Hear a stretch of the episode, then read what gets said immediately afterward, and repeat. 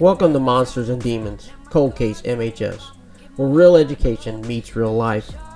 I'm your host, Randy Hubbard, and I'm also the instructor for the Mason High School Cold Case program, and we thank you for listening.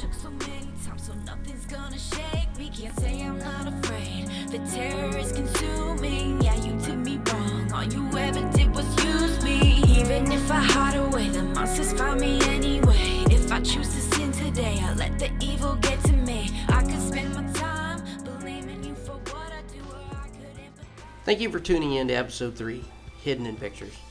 In the last two episodes, you listened to how this class and our projects get started, and then you heard some of the great work completed by several of our students on the Patty Ann Atkins case. I've been your host for the podcast, but I felt like I really needed some help. Today, I would like to introduce my new co host, Kylie. Kylie's a senior at MHS, and she works in our student run broadcasting crew called NBC. Kylie has helped me edit these podcasts and has given me some pointers along the way. And I just want to say welcome, Kylie, and thank you for joining me. Thank you for having me. I've actually been able to transfer my broadcasting and editing skills onto our class in the form of these podcasts. Mr. Hubbard and I like to sit down and discuss what each episode is going to look and sound like. He does most of the real work, but I'd like to say I'm good company. It's definitely different now, being on the forefront instead of just editing quietly in the background. But I'm excited to delve deep into these cases along with Mr. Hubbard. Well, thanks, Kylie. Now let's get rolling with the show. I mean, everybody in Kenton knew my mom. Always talk about how amazing of a person she was. I mean, like everybody loved my mom. She was really funny.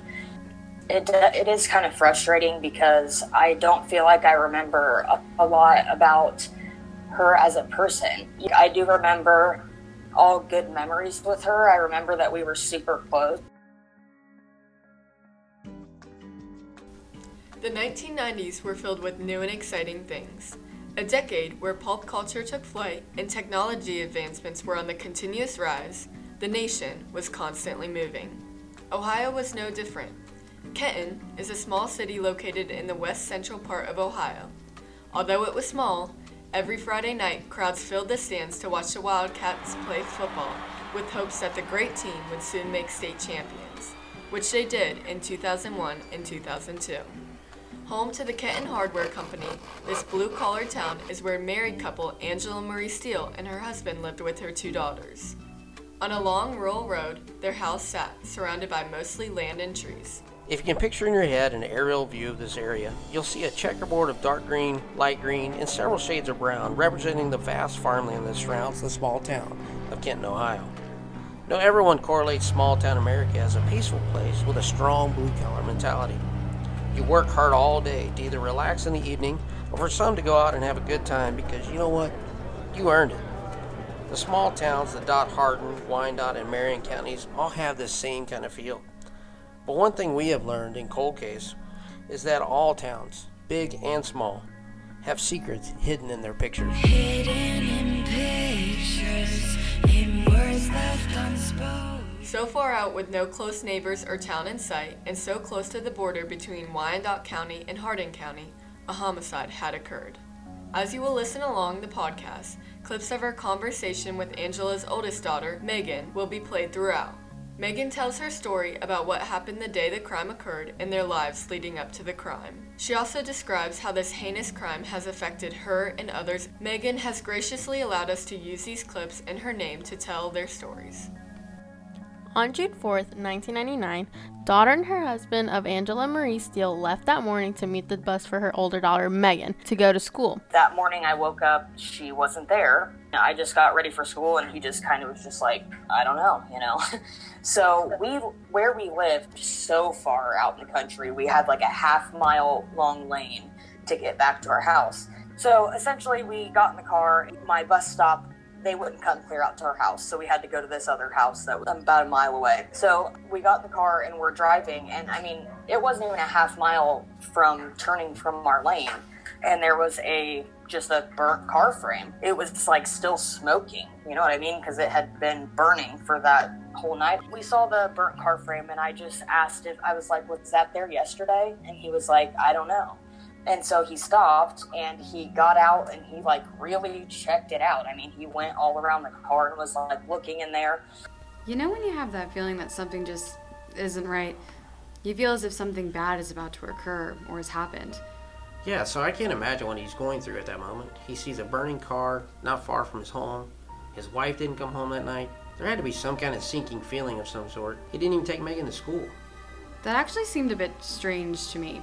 He brought her directly back home. He had to have known that something was wrong, but did he know exactly what? My friend's mom actually just reminded me earlier that there was there were matches at the scene at that hmm. point too. It was very clear that it was not a wreck. I mean, it was literally just pushed up against the tree. I think the hood had been pushed back like maybe three inches. I mean, it was very clear that there was no impact, you know? So he had looked in there, he got back in the car and just said that he'd forgot something at home. Once they returned home, Angela's husband first called his mom and then proceeded to call the police right after saying that he believes he saw his wife's burnt car along the side of the road. Minutes after the police and both sides of the family arrive at their home, after the police arrived, there was a sort of strange conversation between Angela's husband and her parents. Due to the material said in this conversation, we are unable to release the information. However, it continued to further the investigation. When police investigated the scene, they found that Angela's burnt body sat in the passenger seat of her car, and according to the autopsy, her death was caused by blunt force trauma to the head with an unknown object. There's a few strange things in the description of the crime scene and the autopsy report that caught our eye.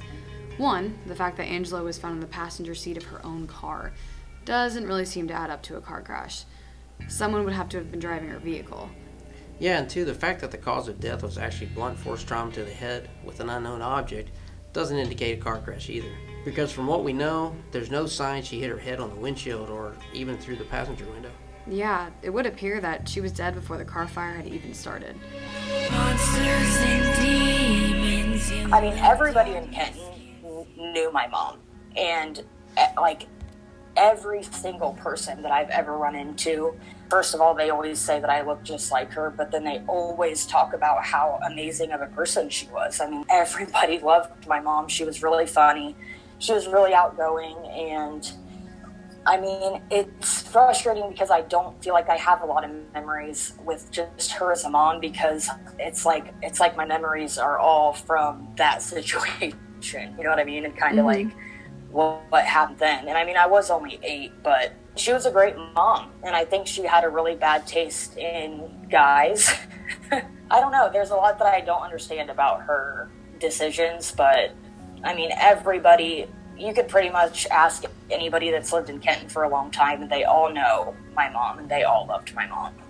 Okay, Kylie, here's where some science starts to fit in. Getting to know your victim, who she was, where she worked, what type of person she was, and decisions she makes all lead to what we call victimology.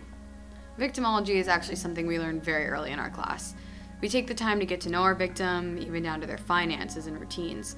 One thing out of place or out of character can unfortunately place our victim in a bad situation. So, in no way is victimology saying that the victim's at fault for what happened to them. It just shows that an unusual or risky behavior or being in the wrong place at the wrong time can put someone in harm's way. For Megan's description, Angela was someone who was very well liked and known in the community, but what stood out to me was her description of her mother's poor choice in men. This could potentially be a behavior that could have led to something happening to her. We've learned in class that two of the biggest motives in crimes like this are love and money. This is just one example of how love can be the factor that can put a person in a dangerous situation. These are just a few heart spoken words describing Angela. Although we have not met her, the conversations we've had with Megan have brought us closer and have emotionally entwined us with Angela's life. Angela Marie Steele was a 30 year old, well known female in Kenton, Ohio. She was pretty tall, about 5'8 and 130 pounds, with long blonde hair and blue eyes. She worked nights at the local varsity club as a waitress. From some of the research we have determined, she worked at the varsity club that was 15 minutes away from her home. She worked night shifts, sometimes from 4 or 5 p.m. until 12 or 1 a.m. in the morning. She had two daughters, one age 8 and the other age 6. The oldest daughter, Megan, was from a previous relationship, and the youngest, whose name we will not disclose, was the daughter of the current husband. Family dynamics often play a role in how people react to situations. Sometimes in a blended family, and even actually in a non blended family, resentful feelings can develop. Was my stepdad. He married my mom when I was two. And there, there was a lot of issues with him in like his treatment with me and stuff when they even first got together. You know, he didn't treat me the best when they first got together. And that was a concern that like my grandma had.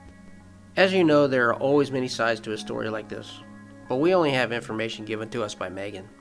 Due to this case being an active investigation, we don't have information from other sides.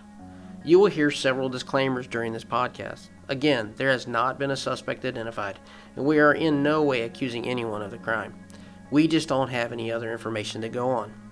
If anyone out there has different views or information, please contact the Kenton Police or the Wyandot County Sheriff's Office. If you do not feel comfortable with that, contact us and we'll pass on that information.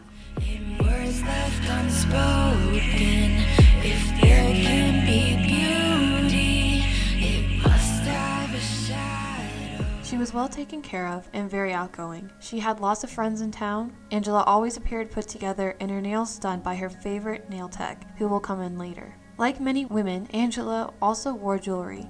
She wore a set of rings on her hand, which she never took off, no matter what. We can assume they are middle class due to where she lived with her husband and due to her husband's job as a farmer.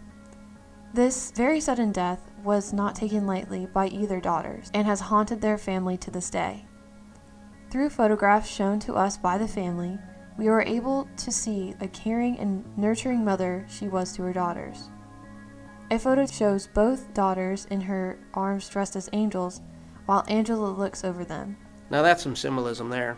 I feel like this is one of those things about certain cases that kind of just makes your skin crawl a little bit.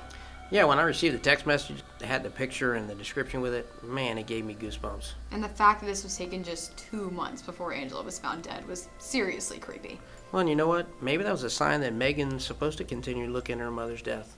Yeah, my selfishness keeps me silent. After Angela's body was found, the police began their investigation. We are unclear on the exact order of the investigation. However, we were able to find some key sources. For our group, we had actually initially started on a different case, but due to lack of information, we were kind of at a dead end. It was super disappointing, but right as we were feeling really lost, our teacher, Mr. Hubbard, had received an email from Angela's daughter, Megan. A group from last year had actually started with this case and found a petition for it trying to reopen Angela's case. There, they left our cold case email in hopes that someone might reach out with more information on it and it wasn't until a year later that Megan had reached out. As soon as Mr. Hubbard had received the email, he offered up the case to us. This is exciting for us because usually we have to reach out to people to get information, which often is difficult to get. But Megan came to us.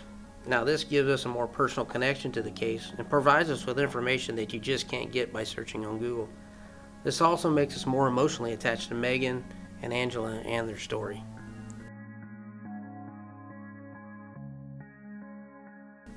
Right when we got it, we were super excited about it and tried to find some hardcore facts. Something we noticed was that there wasn't really much information about the case. There were really only three main sources regarding it the Ohio Attorney General profile, a short YouTube video, and the petition, which is how we got into contact with Megan. At that point, we had realized why the previous group had hit a dead end. We wanted to get in contact with the previous group to just try and see what information they had and see how far they got. We were able to get in contact with them, and there, one of the members told us that they had been rejected from a FOIA request and just basic information. She was also able to give us some ideas on what we could look into and some things we could potentially ask Megan. One of the most apparent things about our class is that it is made up of seniors, meaning that at the end of the school year, they won't be returning to work on their cases. At this point, we want to inform those out there listening that we won't just leave a case with significant solvability and loose ends. The goal would be to continue research into a specific case with a new group of students who can learn from the previous. This was just one example of doing so.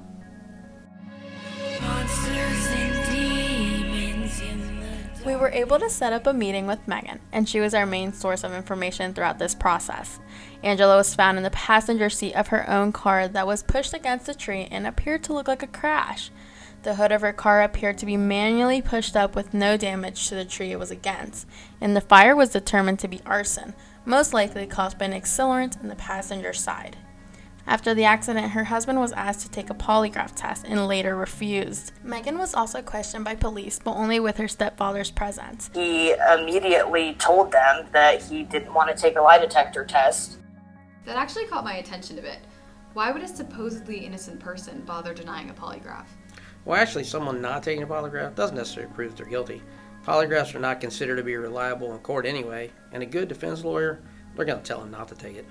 Yeah, I could see where I would be pretty nervous to take a polygraph. I've actually heard of people lying their way through polygraphs anyway. and he never did that. But something that I would really love to find out from the detective or is I'd just love to know if they actually interrogated him because that's something I I don't ever remember him leaving to go be interrogated. I know that when they talked to me, he was very insistent that he be there and of course they had to let him because he was my only parent at that mm-hmm. point. and they they talked to me actually in my aunt's house which was right next to my grandparents house at the time i just don't ever remember them you know doing an actual interrogation and questioning him you know which they definitely could have like i said i was eight but mm-hmm. that's just something that no one knows or anybody that i've talked to can really answer For what she remembers, police officers and investigators did not spend much time at their house. As we talked earlier, Angela was never seen without her rings and always had them on her hand. Why on this particular day were her rings taken off? Removed on the day she died? My mom wore a whole bunch of rings. She wore tons of rings on both hands. I wore a few of her rings like after she died and had them put on necklace and stuff, but she never took them off. I'm the same way. I don't ever take my rings off in the shower, especially like my wedding ring and stuff. When I sleep, I just never take it off, and she was the same way. So he claims, you know, that she had never came home that night, that she was at work and he never saw her again, and he woke up and oh my God, she wrecked or something. But he had in his possession all of her rings. What they had tried to do back then was there was a camera behind the bar at the varsity club, and there is video of her. But they kept saying back then that the I mean, and this was 1999. The more that they blew it up, like they could not definitively see if she had her rings on her hands. The rings seem to be a very important piece of the puzzle. If they could just enhance the video of her and see the rings on her fingers, we would at least know she had them on when she left the bar. Yeah, and this is why many of these cases don't get solved. There's evidence to be found, but due to the technology of the time period, they just couldn't confirm it. No boogeyman, slender man could ever break me. I've been shook so many Megan was later adopted by Angela's parents, and the youngest daughter stayed with her father. They were separated that evening after her death of their mother. Megan and her sister didn't have much connection to each other, and it seemed that both sides of the family wanted that. As Megan grew up with her grandparents, she remembered receiving phone calls. For the most part, she said that they consisted of silence, but one in particular was different. Her grandmother had answered this call, and she remembered that she picked up the phone. The caller had said they knew what had happened to Angela. That's the kind of stuff that really bothers me. People taking the time to make what they consider a funny joke actually ends up hurting the investigation for the family in the end. False calls are something I feel like we hear about all the time. Many cases experience this, and they can divert the investigation in the wrong direction. Angela's family quickly tried to get more information from the caller, but right after they hung up. The grandparents' phone had been tapped by the police, but they were never able to get anything from it. Although Megan was young at the time, over the years she had contact with many of her mother's friends and had many years listening to her grandmother talk about the case. Her grandmother never lost hope and spent the last years of her life trying to figure out what happened. One thing that took us aback was about the conversation we had with Megan, having shortly after her stepfather had called the police. According to Megan, there was unusual conversation between her stepfather and grandparents that left serious questions about Megan's demise. Due to the sensitivity of the information, we are not able to release this. We know it must have been hard for Megan to talk about everything that had happened to her, and the information she gave us was very beneficial. After each of our talks with Megan, we would listen to the audio of the meeting again and just pick through it all and write down a lot of the big details. We would sometimes try to even just write out all of the audio just so we could see it all in person and really be able to process it all. After that, we would come up with more questions and have them for the next meeting. Anytime a homicide occurs, the people closest to the family are looked at first. Using information from Laura Pettler and LPA teams, we were able to use what they call the staging trilogy to come up with multiple estimated persons of interest and or reasons why the crime occurred. Dr. Laura Pettler and her team are famous for the research in crime scene staging. Dr. Pettler was gracious enough to spend a great deal of time with me a couple summers ago to explain things that we could use in class. Basically, crime scene staging is when a suspect sets up a crime to make it look like an accident or that someone else was responsible for that crime. Currently, there are no known suspects to the crime. The staging trilogy, however, has been a useful aid to guide our thoughts. This tool consists of three key points and are placed in the shape of a triangle. On each vertex of the triangle, there sits a title conflict, victim discovery, and the 911 call. If we look at the conflict point, we are able to take information from talking with Megan. We are able to find out that Angela and her husband were planning on separating. The day school ended, Angela had planned to leave and take her two daughters to stay with a friend. This plan was due to multiple fights and arguments between the couple. As mentioned before, Angela's nail technician would come into place. Megan was able to tell us that she had spoken to many of her mom's friends over the years, her nail tech being one. She mentions to Megan that she remembers a time Angela had come into her nail salon to get her nails fixed after having them recently done. Her nails had been broken, broken not by accident but by force. On one particular night, after Angela had told her husband about the plans to leave with the kids, he had waited for her to come home from work. A heated argument took place, and he then proceeded to shove her up against a wall, breaking her acrylic nails. He then proceeded to tell Angela over her dead body would she take his daughter away from him. The nail tech did in fact report this statement to the police after Angela's death took place. I think this is one of the things that is crucial in all cases.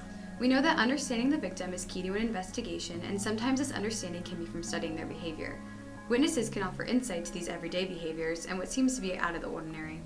Without this particular nail technician's report, the relationship between Angela and her husband may be more of a mystery to investigators. The importance of coming forward is infinite. If you feel that something is a little off, report it.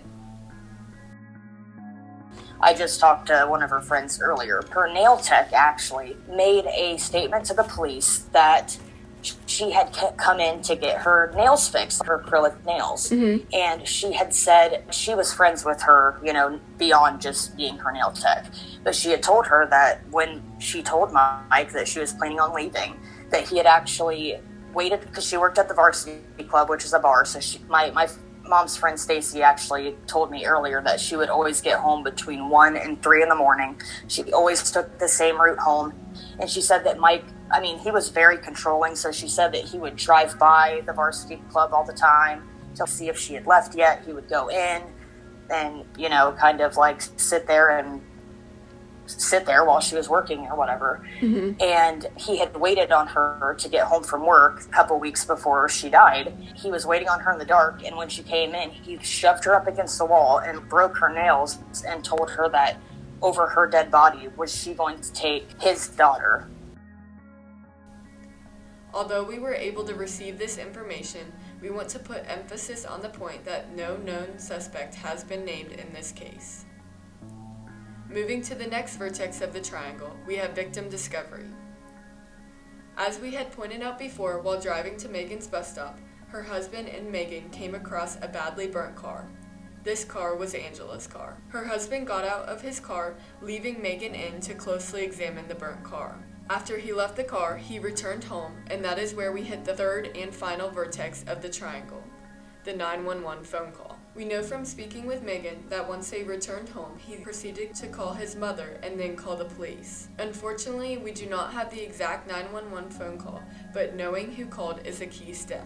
The Yeah, you did me wrong. All you ever did was use me. Although there is no known suspect to the crime, Using the staging trilogy was an immense help to guide our research and further our thought. Throughout our research and speaking with Megan, we were also able to find out that there were rumors regarding another man in Angela's life. Now, that type of information could be very important. As Kylie expressed earlier, if anyone has knowledge of who this person was or what they might have been fighting over, please tell the Wyandot County Sheriffs. Any information could help the investigation. While we don't know if the rumors are true and there is no known suspect at the time, this is another key piece of information that furthered our investigation. Some of the highlights of this case include after many months of gathering information from the police department and sources, Angela Marie Steele's death was concluded as a homicide, with evidence leading up to a set up car fire a block away from her home. The husband and eldest daughter were the ones to find her car. He called his mom before calling the police. Once the police came, they started the investigation process at their home and sought for possible outcomes of the supposed death of Angela. During the autopsy, they determined Angela's death was caused by blunt force trauma to the head and was pronounced dead before the car fire. It was later found out that Angela did not have her rings on because there were no trace of them at the scene, yet they were found in the possession of the husband later on. Angela Marie Steele's case is still ongoing to this day with no suspects, and we are hoping with this podcast we can shed a light onto this cold case. If anyone knows any information regarding this case, please contact Detective Lieutenant Kerwin Wisely of Wyandot County Sheriff's Department at kwisely, K W I S E L E Y, at co.wyandotte.oh.us. And if for some reason you are unable to reach them, contact us at coldcase at masonohioschools.com. I would like to thank Isabel, Jairi, and Kay for all their hard work researching Angela's case. I would also like to thank Megan for reaching out to us and being so open about the things that have happened in her life and within her family. We also understand that a lot of this information is private, and we are very grateful to have the opportunity to personally get to know Megan, along with her mother's case. I would also like to thank my co host Kylie for joining me today and for all of the help that she's given me on these podcasts. So thanks, Kylie. It's been such a great experience getting to hear and learn more about all these cases. I'm very thankful for Mr. Hubbard and the opportunity to discuss cases like these. Thank you for joining us on Monsters and Demons. Next time, we'll be traveling to Shelby, North Carolina, where we'll hear the story of Shelby's sweetheart and her not so sweet walk in the dark. Some things and then you just had to we just have to we just had to grow a thick skin. The walls had to come up. Now when stuff come out, it don't even shock us. This is worse than death. Cause at least with death, you've got closure. no idea why she left. Either she could have been meeting someone, uh, either she was running from something, or uh, or she just woke up and decided to take a walk in the middle of the night. The theme song Monsters and Demons was written and performed by former MHS student Miss Jenna Brandt. This song and all her music can be found on all music streaming media, as well as on Facebook and YouTube. The artwork for this podcast was also created by a former MHS student, Miss Emma Holbert. Editing was done by Kylie and myself. Special thank you to Miss Jill Puma for reminding me to put all my email addresses, Twitter accounts, phone numbers, and important information on the show notes that go along with this podcast.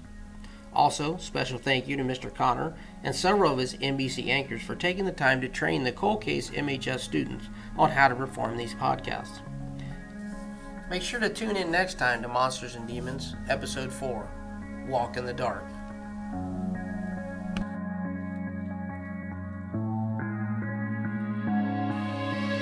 Monsters and demons in the darkness can't see them. In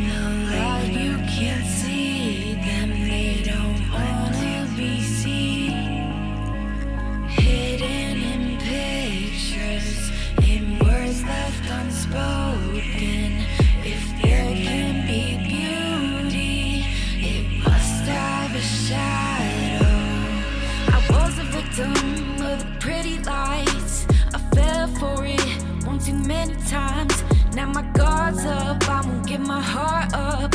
Nothing sharp cuts and I won't let my walls down now, now. No boogeyman, Slenderman could ever break me. I've been shook so many times, so nothing's gonna shake me. Can't say I'm not afraid. The terror is consuming. Yeah, you did me wrong. All you ever did was use me. Even if I hide away, the monsters find me anyway. If I choose to sin today, I let the evil get to me.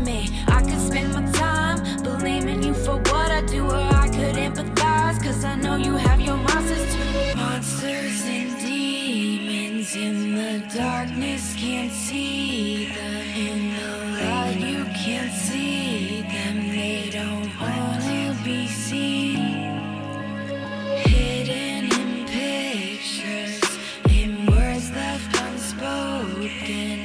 If there can be beauty, it must have a shadow. I've been thinking too much about